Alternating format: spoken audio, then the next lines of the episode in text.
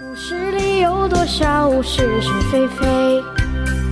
故事里有多少非非《侍卫官杂记》，作者宋乔，由事了播讲。故事也是，故事里的事，说不是就不是，是也不是。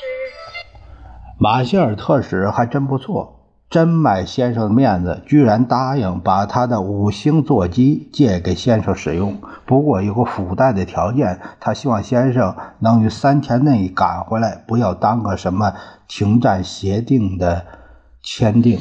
对于这个条件，先生当然一口答应。今天早上，先生和夫人到了大教场机场时，马歇尔夫妇还赶来送行。在先生上飞机前，他又提到希望先生如约回来。先生笑嘻嘻的连声说好。夫人和马歇尔夫人还拥抱一番，大有电影上的作风。我实在不明白两个老太太的感情为什么会这么好。特使这架座机可可比美龄号讲究的多，内部简直等于一个富丽堂皇的小客厅，丝绒沙发、落地无线电唱机、电器冰箱，哎，真是应有尽有。飞机起飞后平稳得很，可见得到四引擎倒是比两引擎高明。先生心情十分愉快，和夫人有说有笑。他们两人很亲热的并肩从玻璃窗往外眺望着云海和地面的景物，完全是蜜月旅行的派头。我心中暗想：先生真是人老心不老啊！飞机一路毫不降落，直飞沈阳。到了后来，先生和夫人都有些疲倦了，靠在接近机尾的两个小床上。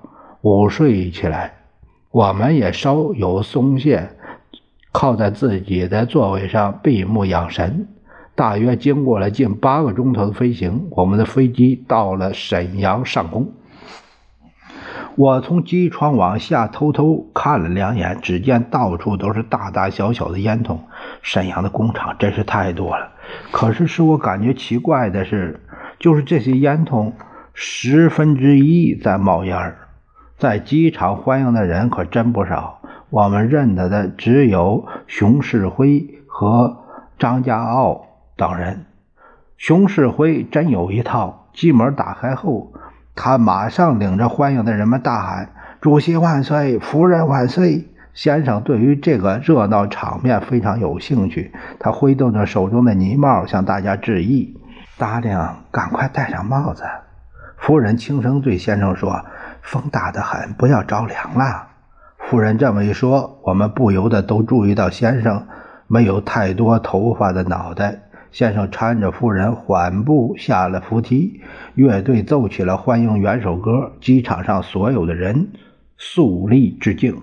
乐队一停，熊世辉一瘸一瘸地去上前问候先生和夫人。张家敖。呃，也搬动他那肥胖的身体挤到了前面来，等先生和他们寒暄几句后，我们赶紧簇拥着先生和夫人上了预先准备好了的座驾。